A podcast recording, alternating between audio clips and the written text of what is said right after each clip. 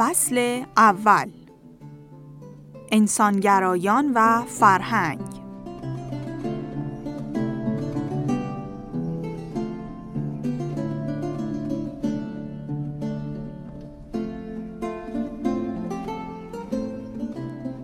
قرن پانزدهم یکی از مهمترین دورانها از لحاظ کنکاشهای تاریخی بود. در سراسر اروپا و خاور میانه محققین قفسه های قبار گرفته سومه ها و ساختمان های عمومی قدیمی را جستجو کردند و گنج هایی در آنها یافتند. این گنج ها طلا و نقره نبودند بلکه دست نوشته های یونانی و رومی بودند. در نتیجه نوشته های باقی مانده از نویسندگان کلاسیک از جمله افلاتون، سیسرو، سوفوکل و پولوتارک به دوران رنسانس رسید. محققین که شاهزادگان، بازرگانان و سایر افراد توانگر از آنان حمایت می کردند، کارشان را به خوبی انجام دادند. در سال 1500 آنها تقریبا تمام متون باستانی را که امروز موجودند یافته بودند. گردآورندگان قدرتمند و متمول این دست نوشته ها برای نگهداری مجموعه رو به افزایششان کتابخانه هایی ساختند. این کتابخانه ها کسانی را که به شناخت هرچه بیشتر افراد بزرگ اندیشه ها و هنر باستان علاقه داشتند به خود جلب می کردند. این شناخت سبب شکلگیری رونسانس شد.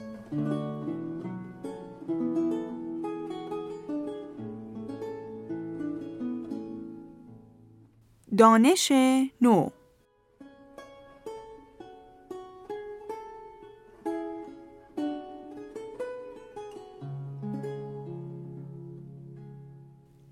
مطالعه آثار کلاسیک در دوران رنسانس دانش نو نامیده می‌شد. در آن زمان ضمن احیای علاقه به نوشته های کلاسیک به ارزش فردی نیز توجه شد. این گرایش انسانگرایی نام گرفت. زیرا طرفداران آن به جای موضوعات روحانی و الهی بیش از هر چیز مسائل انسانی را در نظر می گرفتند. اگرچه انسانگرایی بر نوع بشر تأکید و تمرکز داشت پیروان این مکتب وجود خدا را انکار نمی کردند و بین انسانگرایی و مسیحیت تضادی نمی دیدند. در واقع بسیاری از پیشگامان انسانگرایی در دوره رنسانس خود جزو روحانیان کلیسای کاتولیک بودند. از نظر انسانگرایان خداوند امر مسلمی بوده و آنها به بررسی انسان و ظرفیتها، اعمال و دستاوردهای او می پرداختند.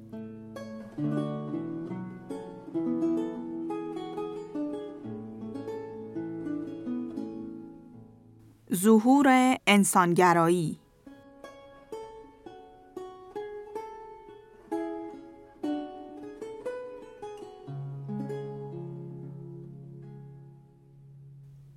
انسانگرایی نیز مثل خود رنسانس از ایتالیا ظهور کرد.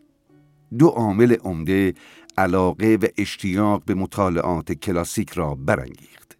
اشتیاقی که در قرن چهاردهم و پانزدهم در ایتالیا جریان داشت.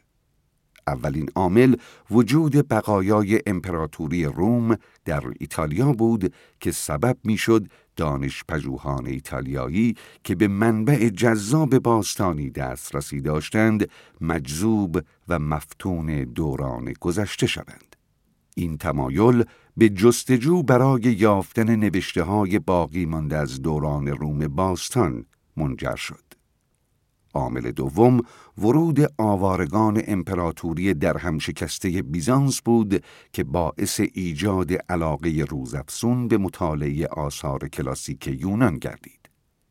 امپراتوری بیزانس در واقع ادامه نیمه شرقی امپراتوری روم بود که طی قرون وسطا حاکمیتش ادامه داشت. مرکز امپراتوری بیزانس شبه جزیره بالکان و زبان رسمی آن یونانی بود. کتابخانه های این امپراتوری حاوی بسیاری از آثار یونانی بود. آثاری که در غرب از بین رفته بودند.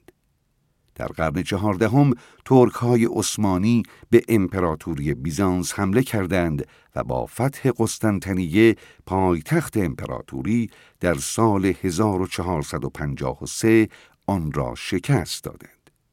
بسیاری از بیزانسی ها در گریز از ترک و در جستجوی جایی امن به غرب گریختند.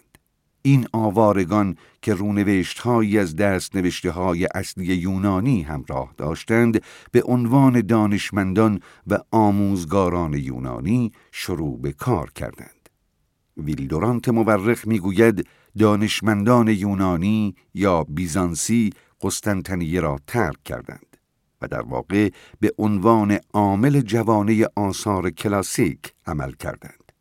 به این ترتیب ایتالیا سال به سال یونان را بهتر و بیشتر می شناخت.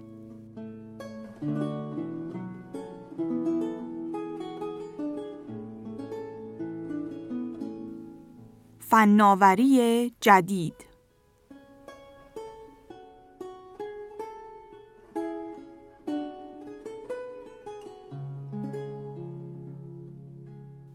عامل دیگر در گسترش انسانگرایی صنعت چاپ بود. تا دوران رنسانس کتابها را با دست می نوشتند. کتابها نسخه برداری و سپس صحافی می شد. حدود سال 1450 صنعت چاپ در آلمان اختراع شد که بسیاری از مورخان آن را به یوهان گوتنبرگ نسبت می دهند. اگرچه فناوری چاپ در قرن دوم میلادی در چین ابدا شده بود اما روش چینی ها که در آن از حروف کندکاری شده روی چوب استفاده می‌شد کیفیت خوبی نداشت. چاپ قرن پانزدهم بدعتی دیگر نیز همراه داشت. انواع حروف فلزی متحرک احتمالاً یکی دیگر از اختراعات گوتنبرگ. استفاده از این حروف سبب می‌شد تا کلمات واضح و خانا روی صفحات چاپ شوند.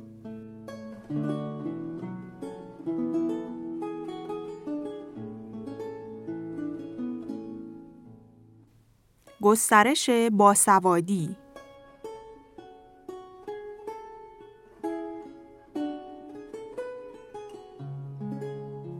با آنکه کتابها آسانتر تهیه و توضیح می شدند کتابهای چاپی ابتدایی بزرگ، حجیم و گران بودند و تنها افراد متمول می توانستند آنها را تهیه کنند. اما در اواخر قرن پانزدهم ابداع حروف کوچکتر سبب شد تا کتابهای کوچکتر و ارزانتر منتشر شوند. ناگهان کتابهایی که بعضی از آنها در قطع جیبی چاپ شده بود و مردم می توانستند آنها را همه جا همراه ببرند در دسترس همگان قرار گرفت و سرعت انتشار دانش کلاسیک و اندیشه های انسانگرایی را به طور چشمگیری افزایش داد. و چه کسانی کتابهایی را که به تازگی در مورد علم دوران باستان و مفاهیم انسانگرایی چاپ شده بود می‌خواندند. برخلاف قرون وسطا که تنها روحانیان و عده اندک دیگری سواد خواندن داشتند در دوران رنسانس خوانندگان کتابها در تمام طبقات اجتماعی جای داشتند علاوه بر دانشمندان و دانش آموزان، اشراف، بازرگانان و فروشندگان نیز کتاب می‌خواندند. هم مردان و هم زنان می توانستند کتاب بخوانند. در واقع در عواست قرن شانزدهم نیمی از مردم لندن تا حدی سواد خواندن و نوشتن داشتند. میزان سواد در سایر شهرهای اروپا نیز تقریباً مشابه لندن بود. با زیاد شدن و در دسترس قرار گرفتن کتابها افراد بیشتری امکان خواندن و نوشتن را یافتند. حتی قبل از اختراع چاپ در اروپا میزان باسوادی رو به افزایش بود. اشرافیت سواد را به منزله تأثیر تمدن مینگریست و آنها که توانایی خواندن و نوشتن داشتند معمولا در دربار بیشتر پیشرفت می‌کردند. طبقه متوسط که تازه ظهور کرده بود سواد را ابزار با ارزشی برای اداره تجارت که نیازمند نوشتن گزارش و ثبت اسناد بود می‌دانست. در اواخر قرن پانزدهم اصناف خواستار این شدند که شاگردانشان سواد خواندن و نوشتن داشته باشند. سواد تا حد زیادی ویژگی شهرنشینی بود و بجز اشراف عده کمی در روستاها خواندن فرا می گرفتند. چرا که هنوز برای کارهای کشاورزی داشتن سواد ضروری نبود. با این حال در اغلب روستاها حداقل یک نفر با سواد وجود داشت تا کتابهایی را که از کتاب فروشان دور گرد می خریدند برای همه مردم با صدای بلند بخواند.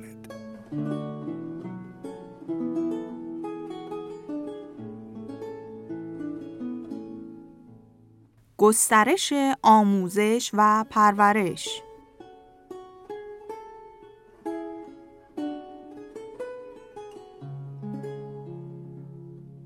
نیاز به برخورداری از توانایی خواندن و نوشتن سبب افزایش مدارس شد. مدارس ابتدایی در سراسر اروپا تأسیس شدند و دختران و پسران در آنها تحصیل کردند. در این مدارس خواندن، نوشتن، حساب، تاریخ، جغرافی و تعلیمات دینی تدریس می‌شد. در صورت تمایل والدین پسران می توانستند تحصیلات تکمیلی شامل زبان لاتین، فلسفه و حقوق را در مدارس متوسطه و دانشگاه ها بگذرانند. این مباحث را به ندرت آموزگاران خصوصی به دختران تعلیم می‌دادند. عمدتا طبقه متوسط از مدارس رسمی استفاده می کرد. فرزندان طبقه اشراف عموما در خانه آموزش می دیدند. در حالی که فقرا، کارگران و رعایا اصلا به مدرسه نمی رفتند. زیرا نمی توانستند مخارج آن را تأمین کنند. اگرچه عده از آنها به مدارس خیریه‌ای می رفتند که توسط کلیساها اداره می شد.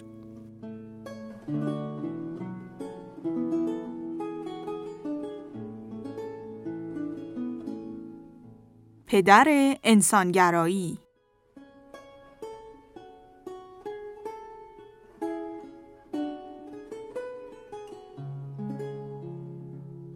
از میان تعداد رو به تزاید دانش آموزان و فارغ التحصیلان دانشمندانی بیرون آمدند که مکتب انسانگرایی را پدید آوردند.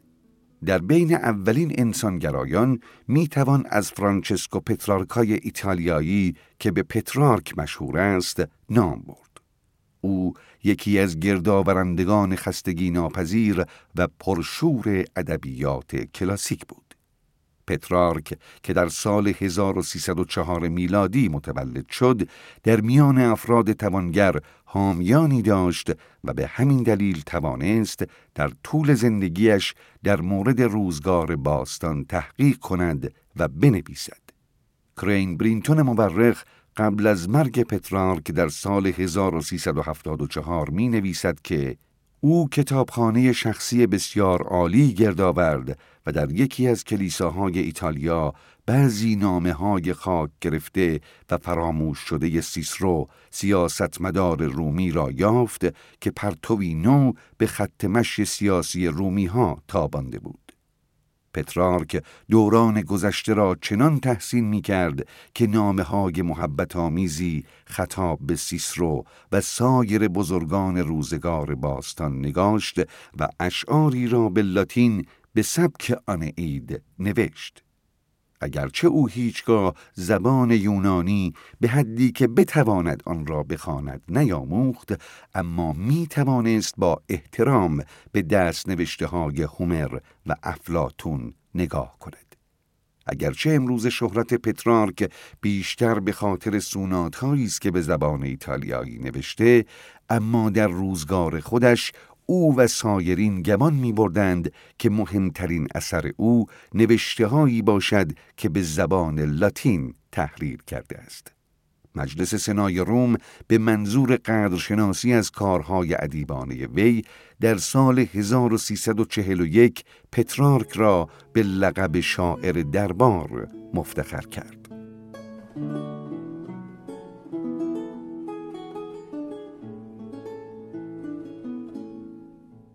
خواندن متون قدیمی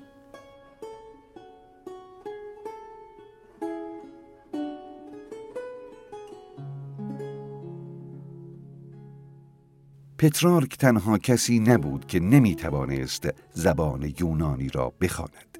تنها عده کمی از نخستین انسانگرایان این توانایی را داشتند.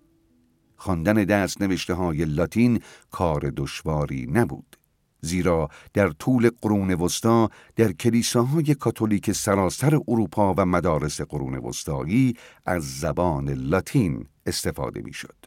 اما این در مورد زبان یونانی صدق نمی کرد و جز در مواردی استثنایی در غرب اروپا قرنها به زبان یونانی چیزی گفته یا نوشته نشده بود. انسانگرایان تا اواخر قرن چهاردهم یادگیری زبان یونانی را آغاز نکردند. حتی بعد از آن هم اروپاییان دوره رنسانس ترجیح می‌دادند که ترجمه لاتینی آثار یونان باستان را مطالعه کنند.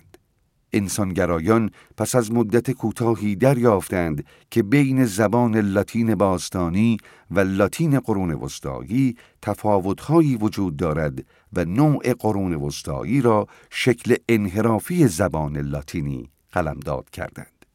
بسیاری از طرفداران افراطی استعمال لغات درست و اصلاح انشا در دوران رنسانس خواستار فساحتی شدند که معتقد بودند تنها زبان لاتین کلاسیک از آن برخوردار است.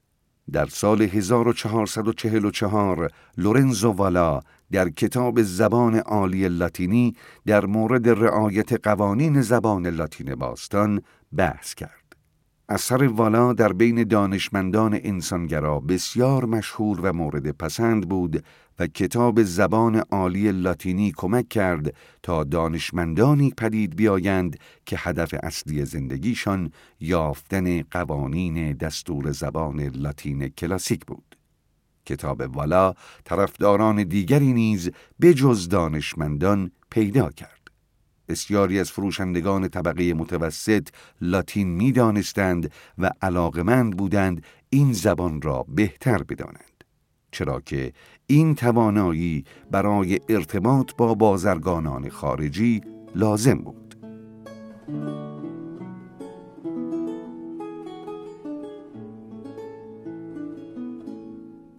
هدیه کنستانتین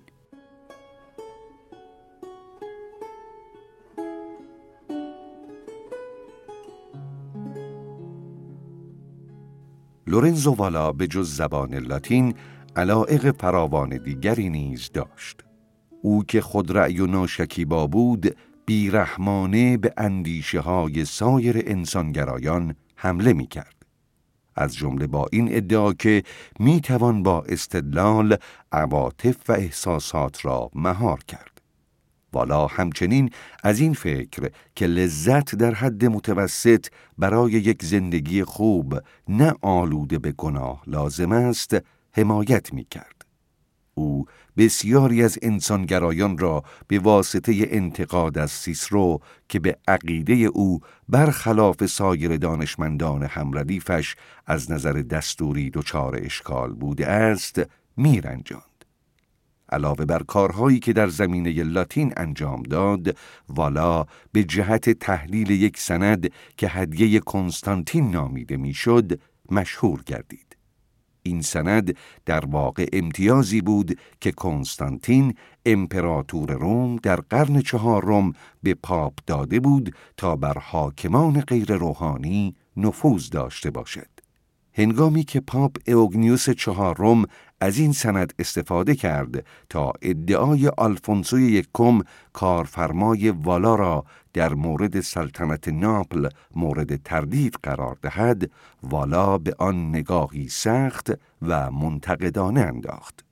والا توانست با مقایسه این سند با آثار کلاسیک دوران کنستانتین نشان بدهد که زبان لاتینی که در آن سند به کار رفته و نیز منابع تاریخی مورد استفاده در آن قرنها بعد از مرگ کنستانتین به کار می رفته است.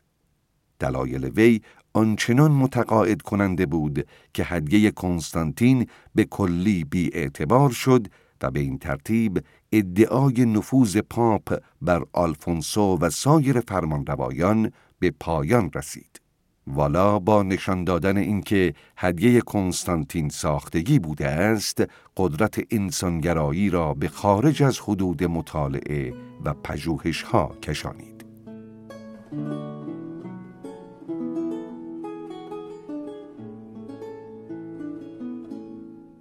حامیان و مدیسی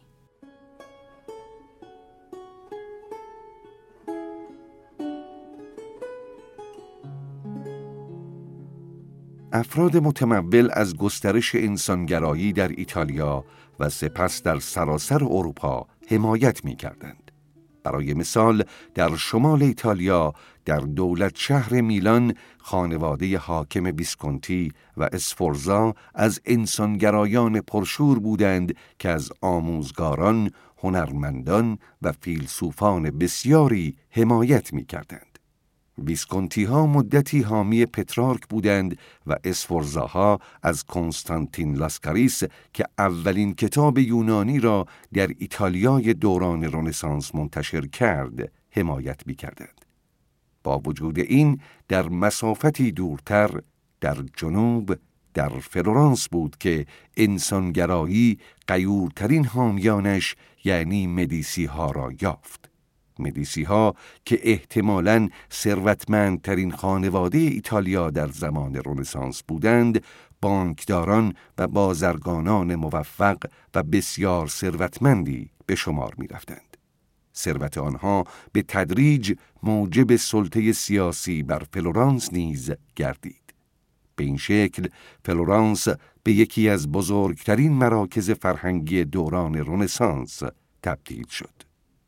برای مثال کوزیمو دمدیسی که از سال 1434 تا زمان مرگش بر فلورانس حکومت می کرد، اولین کتابخانه را در ایتالیا تأسیس کرد.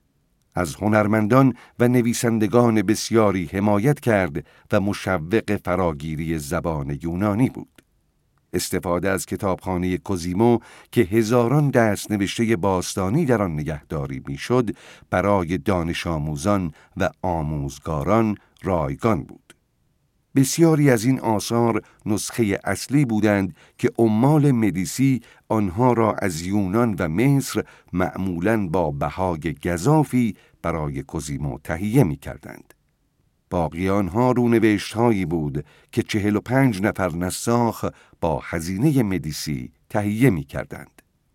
لورنزو نواده قدرتمند کوزیمو و حاکم مستبد فلورانس طی سالهای 1469 تا 1492 حتی نسبت به پدر بزرگش حامی سخاوتمندتری بود. لورنزو که او را با عنوان با شکوه معظم می نامیدند دانشمندی بود که در دو زمینه فلسفه و زبان یونانی آموزش دیده بود. او که مجموعه دست های پدر بزرگش را گسترش داده بود می گفت که دلش می خواسته تمام دارایش را صرف خرید کتاب کند. لورنزو که انسانگرایان متعددی را در اطرافش نگاه می داشت به طور فعال در مباحثات و مناظرات ایشان سهیم می شد. نیکولو ماکیاولی نویسنده سیاسی معاصر وی دیده بود که لورنزو به تمام کسانی که در هنر برتری داشتند عشق میورزید و به فرهیختگان توجه می کرد.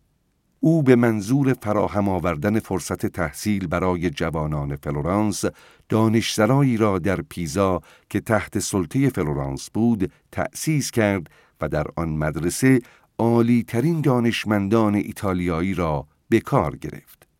لورنزو در مکالماتش فسیح و حاضر جواب بود و به واسطه اعتباری که برای خردورزی پدید آورد یاد و خاطرش هیچگاه در فلورانس نخواهد مرد.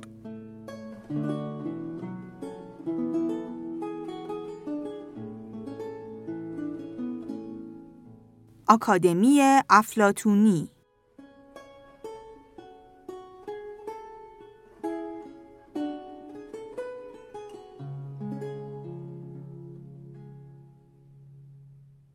کوزیمو دمدیسی در سال 1439 آکادمی افلاتونی را تأسیس کرد جایی که در آن آثار کلاسیک تدریس می‌شد. در دوران لورنزو این آکادمی یکی از مهمترین مراکز دانش ایتالیا شد. انجمنهای انسانگرایانه مشابهی در سراسر ایتالیا و اروپا پدید آمد که بسیاری از آنها نقش مهمی در تکامل اندیشه، هنر و دانش دوران رنسانس داشتند. این انجمنهای دوران رنسانس بر اساس شکل آکادمی افلاتون فیلسوف یونان باستان سازمان یافته بودند و در آنجا آموزگاران و دانش آموزان در مورد مسائل فلسفی از جمله سرشت علم، عشق و مرگ مباحثه و مناظره می کردند. افلاتون در دوران رنسانس شخصی مورد احترام بود. جاذبه او بر اساس این عقیدهش بود که ارزشها یا آنگونه که خود می گفت ایده ها مطلق و غیر قابل تغییرند. عقیده افلاتون در مورد ایده های مطلق به خوبی با حکمت مسیحیت همخانی داشت.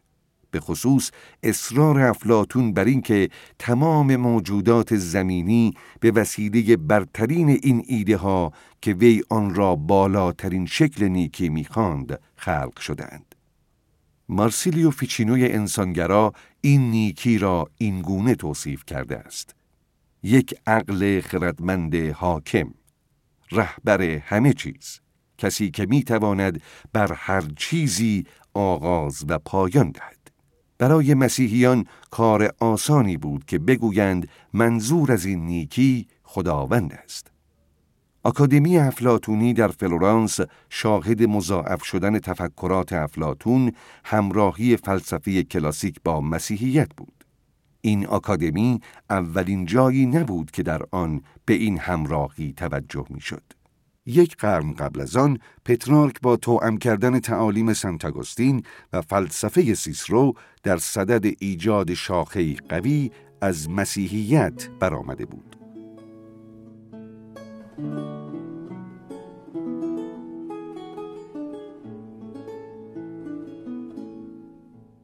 انسانگرایان فلورانس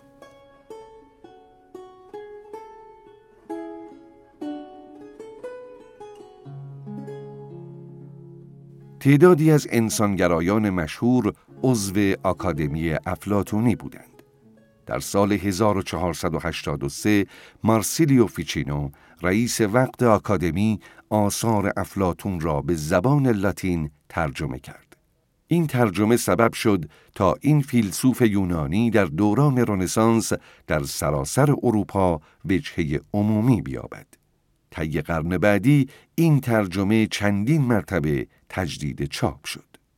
آنجلو امبروجینی سیاستمدار مشهور نیز در مورد آثار نویسندگان یونانی تخصص داشت و با ترجمه ایلیاد اثر هومر آن را در دسترس کسانی قرار داد که نمی توانستند یونانی بخوانند. برادرزاده فیچینو جیوانی پیکودلا میراندولا شاید برجسته ترین عضو تمام گروه ها باشد که نه تنها زبان لاتین و یونانی را بسیار خوب می‌دانست بلکه بر زبان عربی و عبری نیز تسلط داشت. او که به وسیله دانستن این چهار زبان کتابهای بسیاری را مطالعه کرده بود در جستجوی عامل مشترکی بود که می توانست تمام ادیان باستانی و امروزی را متحد کند.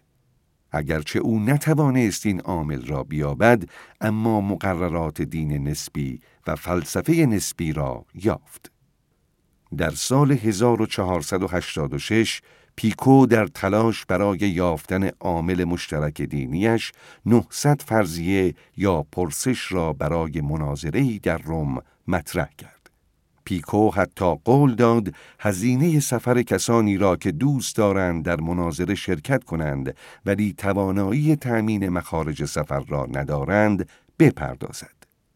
با این همه این مناظره هیچگاه انجام نشد. زیرا اینوکنتیوس هشتم پاپ وقت بعضی از این فرضیه ها را بدعتگذاری و اندیشه هایی خلاف تعالیم کلیسای کاتولیک خواند. پیکو در سال 1486 در کتاب خطابه‌ای در باب شعن انسان علیه این اتهام از خود دفاع کرد که ساموئل در سدن مورخ آن را مانیفست انسانگرایی توصیف می کند. در این خطابه پیکو با جمله من در کتابهای عربی خواندم که در دنیا هیچ چیزی قابل تحسین تر از انسان وجود ندارد از محور انسانی مکتب انسانگرایی دفاع کرده است.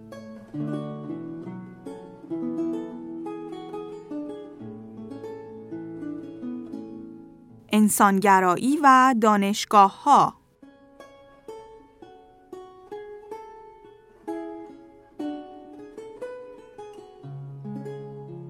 انسانگرایی به هیچ وجه محدود به ایتالیا نبود. گیلان بوده یکی از دانشمندان پیشگام فرانسه کتابهای مهمی درباره حقوق رومی و بررسی زبان یونانی نگاشته است.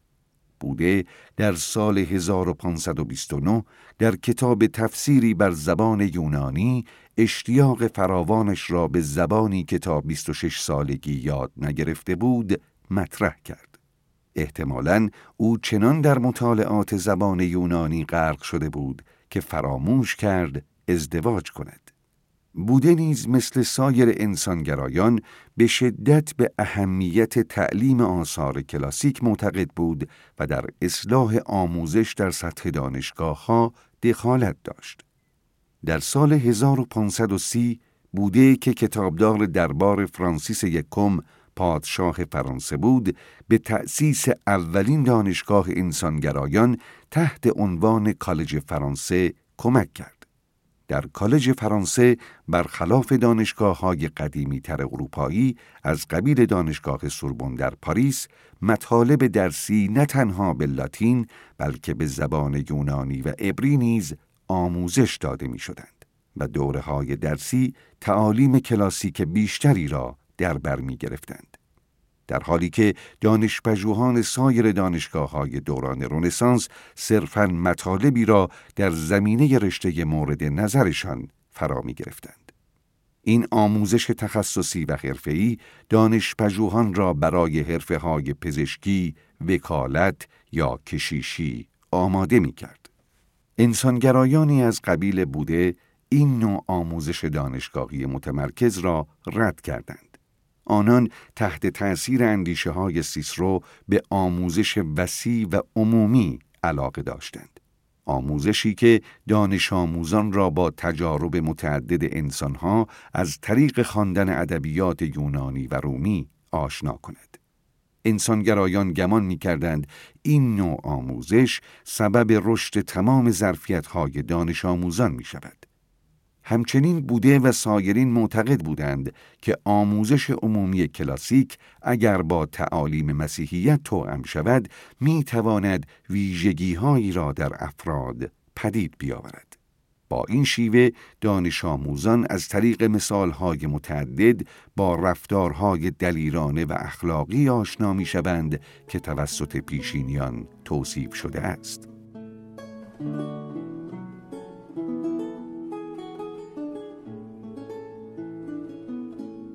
شاهزاده انسانگرایان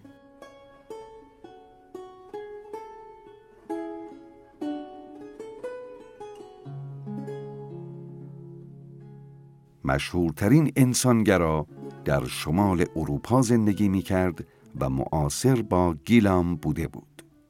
دسیدریوس اراسموس زنازاده بود که در سال 1466 در هلند متولد شد و چون تا زمان مرگش در سال 1536 برجسته ترین فرد در میان دانشمندان و خردمندان بود به نام شاهزاده انسانگرایان مشهور شد.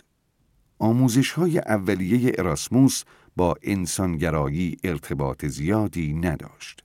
زیرا هنوز رونسانس ایتالیا در مدارس شمال اروپا نفوذ زیادی نکرده بود.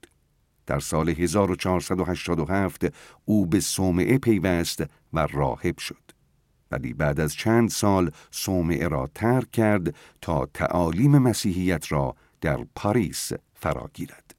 او که از گذراندن این دوره ها خسته و دلمرده شده بود به تدریس خصوصی و خواندن ادبیات کلاسیک روی آورد. اراسموس به سال 1499 در 33 سالگی همراه یکی از شاگردانش به انگلستان رفت و در آنجا با جان کولت انسانگرایی اهل آکسفورد ملاقات کرد. کولت چنان تأثیری بر اراسموس گذاشت که راهب هلندی تصمیم گرفت زبان یونانی بیاموزد و به یکی از دانشمندان انسانگرا تبدیل شود. در عرض چند سال اراسموس به هدفش رسید و راهی را پیش گرفت که او را به مهمترین انسانگرای اروپا تبدیل کرد. طی سی سال بعدی اراسموس در سراسر اروپای غربی زندگی و تدریس کرد و نه تنها در فرانسه و انگلستان به تعلیم و تعلم پرداخت بلکه به ایتالیا، آلمان و سوئیس نیز رفت.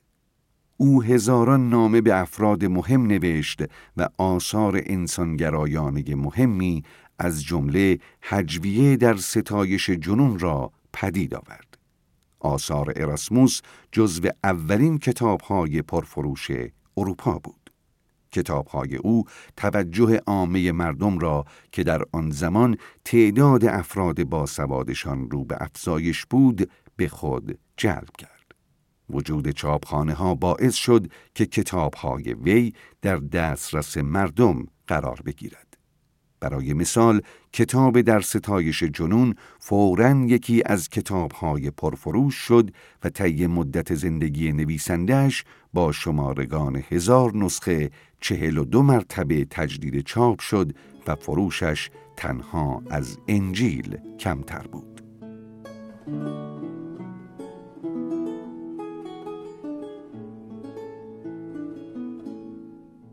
انسانگرایی مسیحی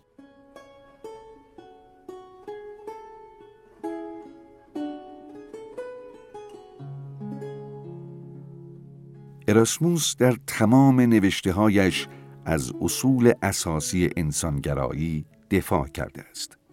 او به ارزش و بلند مرتبگی انسان اعتقاد داشت. او حس می کرد که ارزشهای باستانی با مسیحیت اروپا هماهنگی دارد و نحوه زندگی بعضی از شخصیتهای کهن از جمله سقرات و سیسرو را نمونههایی برای رفتار اخلاقی و درستی می‌دانست. به هر حال نوع انسانگرایی اراسموس با آنچه در جنوب اروپا وجود داشت متفاوت بود. راقب هلندی نیز مثل بسیاری از انسانگرایان شمال اروپا از جمله گیلان بوده اصلاحات در کلیسای کاتولیک را لازم می‌دانست. اگرچه نوای اصلاحات کلیسا در جنوب هم به گوش می رسید، اما در واقع انسانگرایان شمالی بودند که رهبری این مبارزه را در دست گرفتند. این جنبه از انسانگرایی شمال اروپا انسانگرایی مسیحی نامیده شد. چارلز جی نوئر می‌گوید انسانگرایی مسیحی معمولاً به قسمتی از جنبش انسانگرایی شمال اطلاق می شود که اصلاحات کلیسا را مرکز اصلی جنبش می دانست. در سال 1504 اراسموس در کتاب راهنمای سرباز مسیحی نوشت که لازم است کلیسای کاتولیک به سادگی کلیساهای اولیه برگردد و با دقت بیشتری تعالیم رهبران اولیه مسیحی را دنبال کند. بعدها در چندین قسمت کلیدی کتاب در ستایش جنون انسانگرای هلندی ضعفها و افرادهای روحانیان کاتولیک را به استهزا گرفت.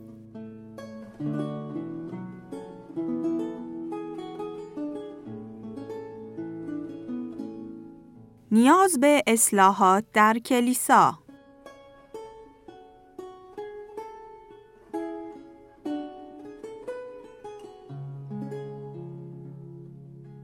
اراسموس و سایر منتقدان کلیسای کاتولیک معتقد بودند که آیین بسیار سطحی شده مذهبی نیازهای معنوی اعضای کلیسا را برآورده نمی سازد.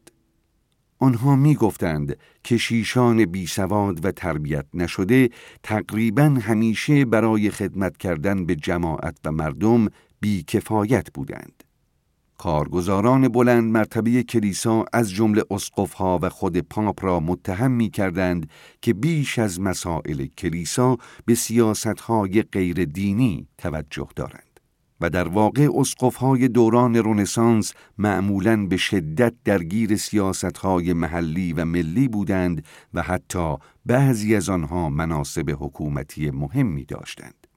پاپهای آن دوره معمولاً بیش از آن که نقش رهبر مذهبی داشته باشند مثل حاکمان غیر دینی عمل می کردند. برای مثال الکساندر ششم که از سال 1492 تا 1503 پاپ بود در دوران رهبریش مثل یک شیطان و حیولا عمل کرد و با قرار دادن سرمایه کلیسا در اختیار فرزند نامشروعش سزار برژیا به جاه طلبی های سیاسی او کمک کرد. الکساندر همچنین به فرانسوی ها کمک کرد به شمال ایتالیا حمله کنند تا در عوض پادشاه فرانسه پسرش سزار را به لقب دوک ملقب کند. پاپ بعدی یولیوس دوم که از سال 1503 تا 1513 در این منصب قرار داشت سپاهی گردآورد و سپاهیان واتیکان را در چندین نبرد به منظور فتح شهرهای اطراف روم رهبری کرد. اقداماتی از این قبیل باعث شد تا فرانچسکو گویچاردینی مورخ ایتالیایی در کتاب تاریخ ایتالیا در سال 1561 بنویسد پاپ ها که قدرت جهانی پیدا کرده بودند دستورات الهی و رستگاری روحشان را از یاد بردند. هدف آنها دیگر زندگی مقدس و پاک، گسترش مسیحیت و عمل نیک در قبال همسایگان نبود. آنها به جمع آوری سپاه، انباشتن ثروت، بدعتگذاری و خلق شیوه های جدید برای کسب پول از هر جایی علاقمند شده بودند.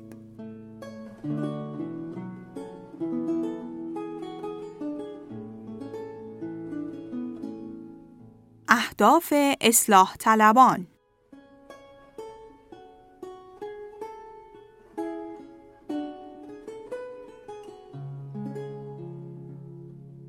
بسیاری از اصلاح طلبان به خصوص اراسموس بوده و انسانگرای انگلیسی توماس مور خواستار تصحیح کلیسا از درون آن بودند. اما عده دیگری طالب اصلاحات ریشه‌ای بودند. در اکتبر 1517 مارتین لوتر دانشمند علوم دینی و انسانگرای آلمانی مستقیما قدرت کلیسا را به چالش دعوت کرد او 95 فرضیه ارائه کرد و در آنها به شرح اقداماتی از کلیسا پرداخت که به نظرش منجر به سوء استفاده، تحریف و تضعیف ایمان می گردید. چهار سال بعد مقابله لوتر با کلیسای کاتولیک منجر به تکفیر وی گردید. لوتر را از کلیسا اخراج کردند. اما در آن زمان اقدامات او باعث شروع اصلاحات شده بود. اصلاحاتی که با وجود انسانگرایان دیگر شمال اروپا از جمله ژان کالبن فرانسوی و هنری ششم پادشاه انگلستان که با کلیسای کاتولیک قطع رابطه کرد سبب ظهور مذهب پروتستان گردید. قرن پایانی دوران رونسانس با افزایش آزارهای بیرحمانه مذهبی و جنگ بین کاتولیک ها و پروتستان ها به علت تفاوت عقاید و باورها همراه بود. تأثیر انسانگرایی بر سایر جنبه های فرهنگی رونسانس به جز دین نیز به همین اندازه عظیم ولی کم اهمیت تر بود. چنان که جان هیل می‌گوید در اوایل قرن شانزدهم نفوذ دانش کلاسیک و مردم پسند شدن آن از طریق ترجمه متون یونانی توده ای از منتقدان را پدید آورد که واکنش های زنجیری مداومی را سبب شدند. تقریبا تمام رشته ها از حقوق گرفته تا ریاضیات، علوم نظامی و هنر به واسطه یک متن ساختگی یا سندی مربوط به تجارب تاریخی تغییر یافته بودند. به این ترتیب حتی تجارت و سیاست که از جمله فعالیت هایی هستند که معمولاً با دانش و خردمندی ارتباطی ندارند تحت تأثیر ظهور انسانگرایی در دوران رنسانس قرار گرفتند.